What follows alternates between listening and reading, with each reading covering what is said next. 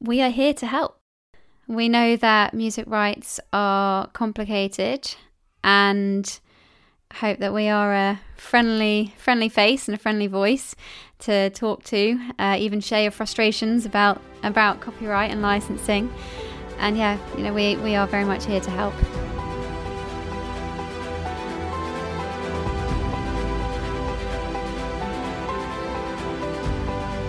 Welcome back to the stage, the official performing arts podcast of the NFHS. I'm your host, Ken Burke, and our guest today is Chantal Epp. Chantal is the founder and CEO of ClicknClear. She is a multiple award winning business founder and owner, an international cheerleader, and there's so much more that we'll touch on throughout our conversation today. Uh, but Chantal, thank you so much for joining me today. How are you doing? I'm doing very well. Thank you very much for having me, Ken. Of course, yeah. I'm really looking forward to our time together today. Um, and as we get into our conversation, the first question that I want to ask you is As a child, what did you want to be when you grew up, and how did you get to where you are now? Yeah, I uh, always had an affinity to music, always loved it. I was doing, I don't know, piano, violin, and all of that since like the age of four. Um, I was also very interested in technology, and I did go through a phase in my life where I thought I wanted to be a robotic engineer, um, but there wasn't really opportunities for that at school. So uh, I very much continued down the path of music and did all the choirs and orchestras uh, whilst at school, and and ended up going to university to to do music, and um, ended up in in my career now. Um, always had a desire to be a leader. Um, not necessarily a founder. That was something that kind of came later on in my life. My mum started her own dental practice, and I think that kind of inspired me to um, do something on my own. But music was always a common theme throughout my life. Yeah, who knew you would be doing what you're doing now? That is so crazy. And speaking of what you're doing, why why did you start ClicknClear? That's such a fascinating story that I love to hear. Yeah, it's uh, essentially because cheerleading got sued. Um, so that's the main reason. Um, bit more backstory there. Obviously, being involved in music for so long, uh, and and I was working in music licensing when a major label sued cheerleading. Um, well, a number of organisations within cheerleading. I was in the right place at the right time to solve the problem. The company I was working for had sadly gone into administration um, before it got bought out by another organization.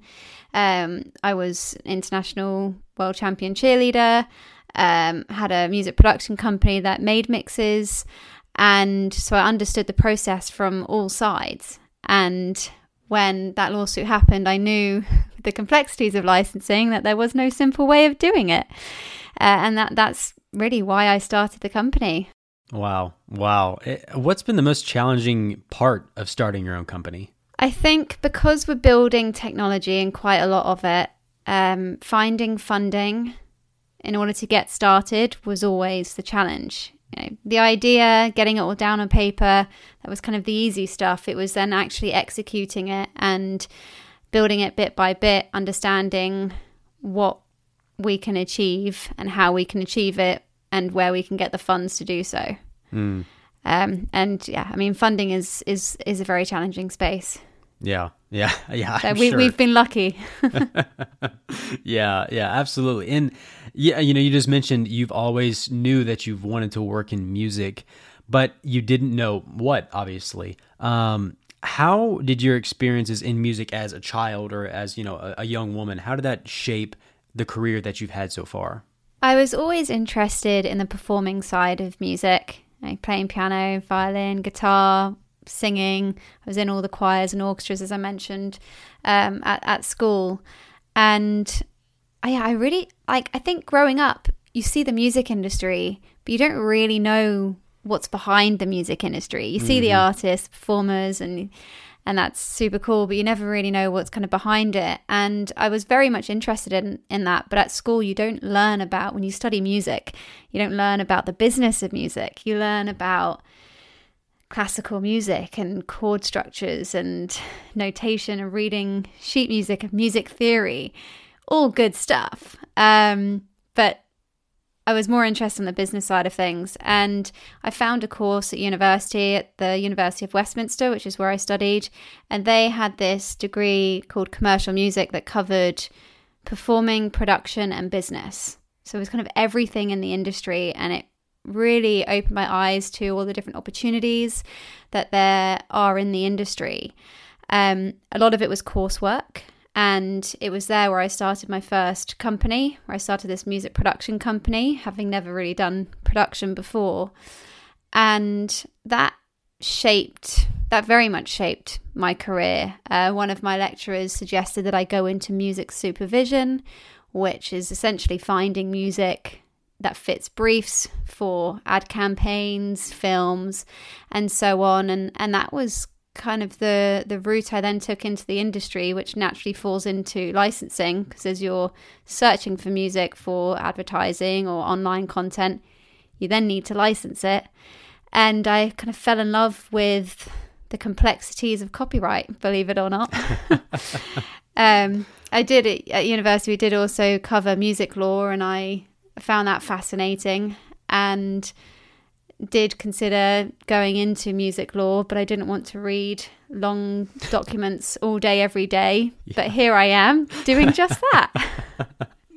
oh, man. The irony. Yeah, for real. And wow, that's that is really fascinating how I mean it kind of kind of came full circle a little bit. Um and I think one thing that I didn't know uh coming into this profession was like you just mentioned like how much it goes on behind the scenes in music.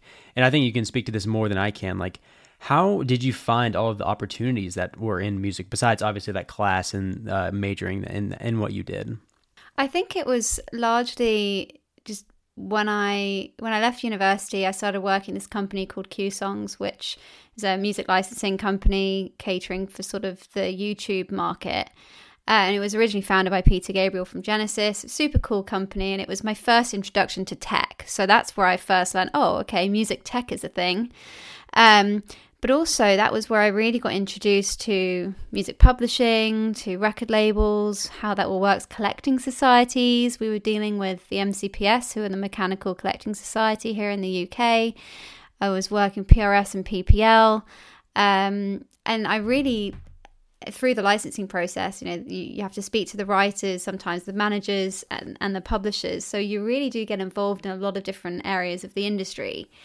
And I think it was in that first job, a little bit university, but largely in that first job, um, where I gained a lot of that understanding and experience of the different avenues that you can go down outside of the traditional being an artist, being a an artist manager, which was something I did consider at one point in my life until I tried it. um, it wasn't so much for me, um, and yeah, that was that was really the experience. Mm, yeah, I, I found this random interview uh, that you did. I, I can't remember who it was with, but you mentioned how uh, the She Said So community play has played such a big factor in your success and you know starting ClicknClear. Can you explain how that community helped your vision, in even financially? Yeah, that uh, they're a really great community. Um, largely, initially started to support women in the music industry, but they're really open to women and allies of women in the industry. Um, I met the kind of founder of that community in my early days of starting ClicknClear, I was still working at a record label on the side at the time. And it was a really great network of people who were super supportive, wanting to help. Mm. And I was able to reach out to groups of people whenever I was traveling to LA or New York. I could reach out to the group and be like, hey, I'm going to be in town. Is anyone around who would like to meet? And I'd then meet a bunch of new people, and then your network kind of grows from that. They introduce you to other people, and it kind of went from there. And they also run, um, like not events, but they host events at conferences. And it was in very early days. I was still in the idea stage, really, of the company, or in the very early days of signing rights holders, I think. And I went to a Canadian Music Week and they had a little breakfast get together with some of the people in the community. And that is where I met um, someone who works in the industry who loved what I was doing and knew a potential investor who might want to invest in the company. And from that meeting, a year later, we ended up, I ended up getting investment from this person. And it's been hugely beneficial. That was really kind of enabled us to hire people, build, start really building out the technology, and basically taking the company to the next level.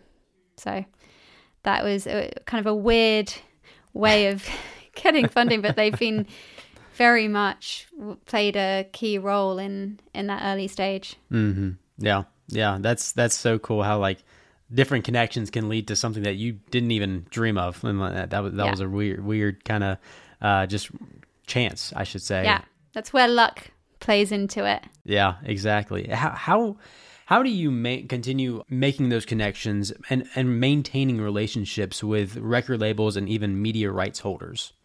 I think face to face time, where it's possible, especially now post pandemic, yeah. uh, is is always the best way. Uh, so I love attending events, going to conferences, uh, networking events, whatever it is. I think that's the best way. Outside of that, I mean, we're really maintaining relationships by having regular calls where you can't necessarily be flying out to meet someone all the time. Um, but yeah, that's that's largely how we kind of keep in touch with people. In those early days of building the company, I had a lot of connections from my previous role, and I definitely uh, kind of pulled in uh, those relationships to sort of help me build the company. Um, in fact, actually, I knew someone who worked at Warner Music, and when I was starting ClicknClear, I asked them if they would even entertain the idea of giving me top 40 content to license out. And they said that they were more likely to do that than uh, give the previous company I was working at top 40 content for licensing into the YouTube space. And that really gave me the confidence to go for it. Now, it was a little time after that um, before we actually got the deal with Warner, but um, it, it really showed me that this was worthwhile and uh, the industry were behind solving the problem as well. Yeah. And uh, how was your, obviously, you have a background in cheerleading and music. How did that background assist in you making connections for media rights and even just people that you've you've known through this business?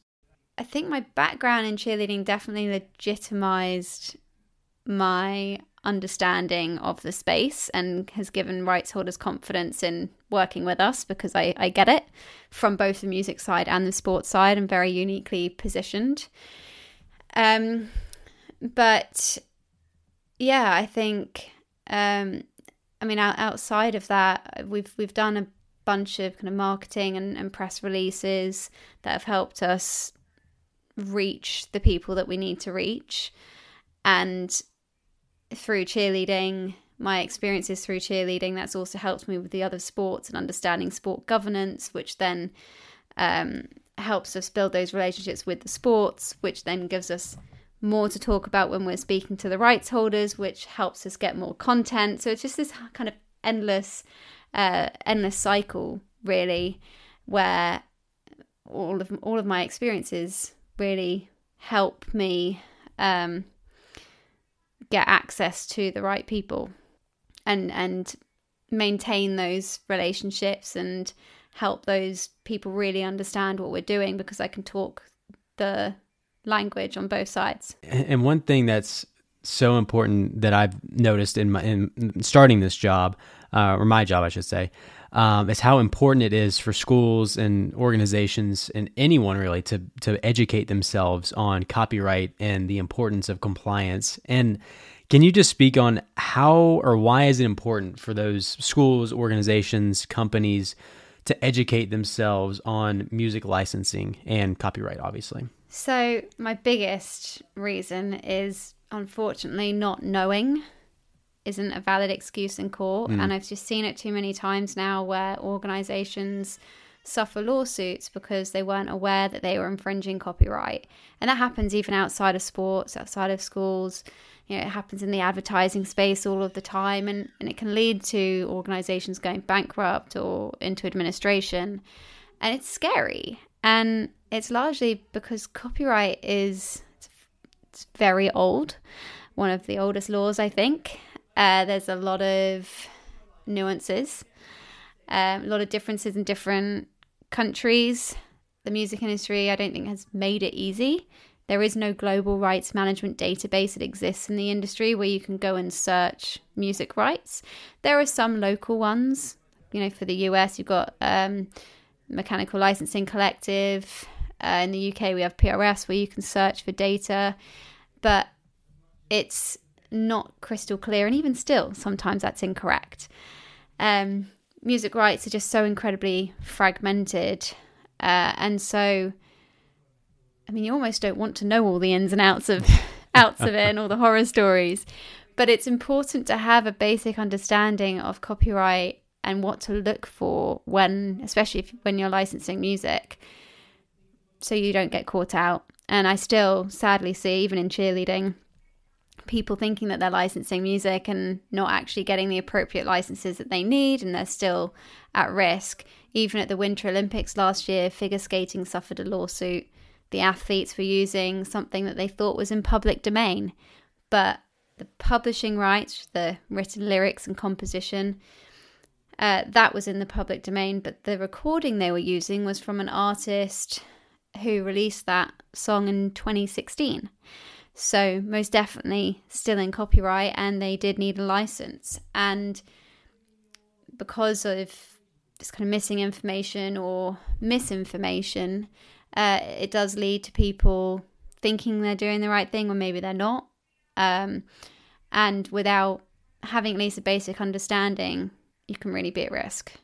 Um, so you know, we're we're very much here to help because I just I find it so sad when these situations happen and there could have been another way. Mm-hmm. And yeah, I mean, since starting, you know, uh, working with ClicknClear with the, with the NFHS, um, I've really noticed how serious ClicknClear is about this subject because, like you just said, it can lead to a lot of lawsuits and a lot of money surrendered. Um, and can you just explain how can people that are listening to this, how can they get involved with the ClicknClear and making sure that they're fine, they're not breaking the law? Yeah, so I mean, we have a lot of information on our website. Education is key. That's the first thing we do with any organization we work with is collaborate on education. Um, so we have a huge amount of free educational material on our website. We've also got the World Intellectual Property Office, um, where more information about copyrights it pertains to different countries um, can be found. But in terms of um, yeah, getting involved with us, we can arrange educational webinars. You can sign up, start licensing music if you need to. If you're one of the organizations that need to start licensing, you can reach out to us by email and start a conversation about how we can support you with education, licensing, and, and also verification. We have our great verification system, which really helps uh, organizations know and understand whether or not music has been licensed and is really there to help protect and eliminate any legal risk. Um, so yeah, I think I feel like we're relatively easy to get in touch with. I don't I don't hide our email address away anywhere. you can always connect with me on LinkedIn if that's a site that you use. Um, but yeah, we're we're always happy to help, and I hope that the educational resources we have on our site are are useful. Mm-hmm. Yeah, and they absolutely are. And what is one thing that you want every educator, administrator, one coach, or director to know about ClicknClear? We are here to help. We know that music rights are complicated and hope that we are a friendly friendly face and a friendly voice to talk to, uh, even share your frustrations about about copyright and licensing. Um, and yeah, you know, we we are very much here to help. Mm-hmm. Yeah, I can speak to that absolutely. Like you all of your team uh, are, are, very transparent and have great communication skills. So it's it's a very big thank you uh, part of what you do.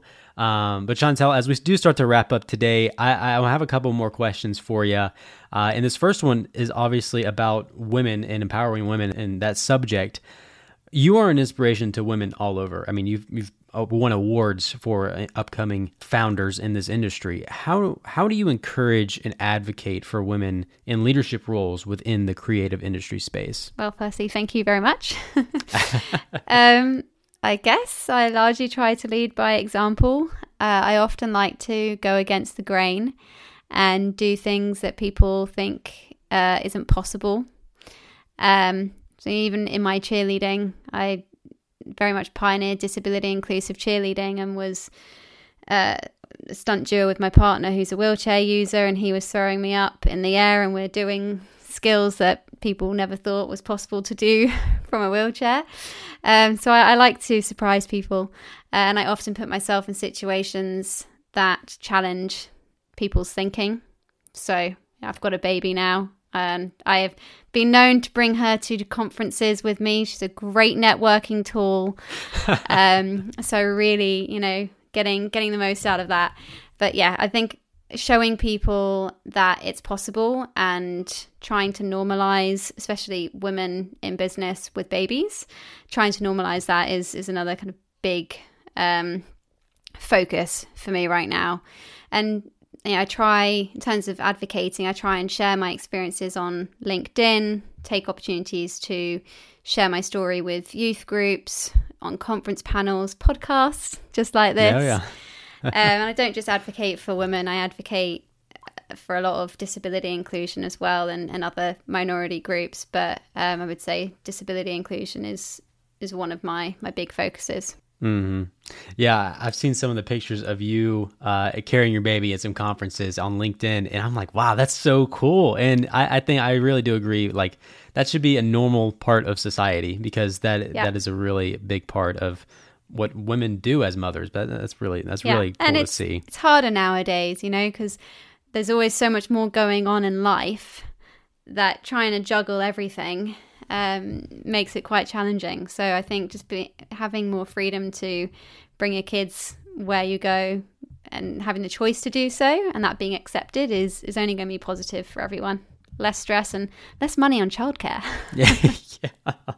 yeah, I can imagine that. And uh, this last question I had for you, it really just ties into uh, the what we do at the NFHS. What was your favorite activity in high school or grade school, and how formative was that for you now? Well, I think kind of goes without saying, but music. Yeah.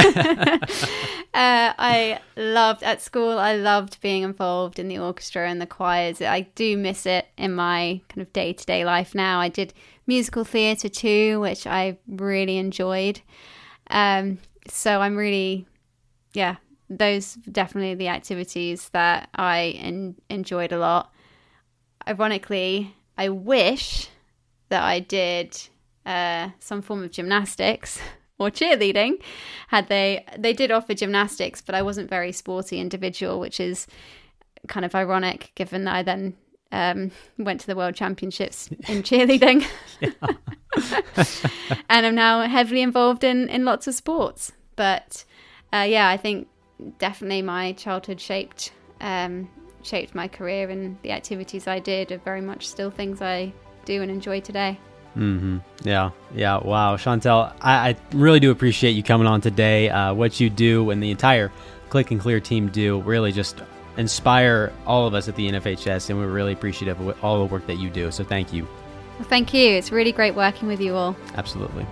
All right. Well, for all the listeners out there, please remember to subscribe to the show and share it with someone that you think will be impacted uh, by what was discussed today, or someone that needs to get some copyright uh, knowledge going. Uh, but Thank you so much for listening, and I hope to catch you next time on stage.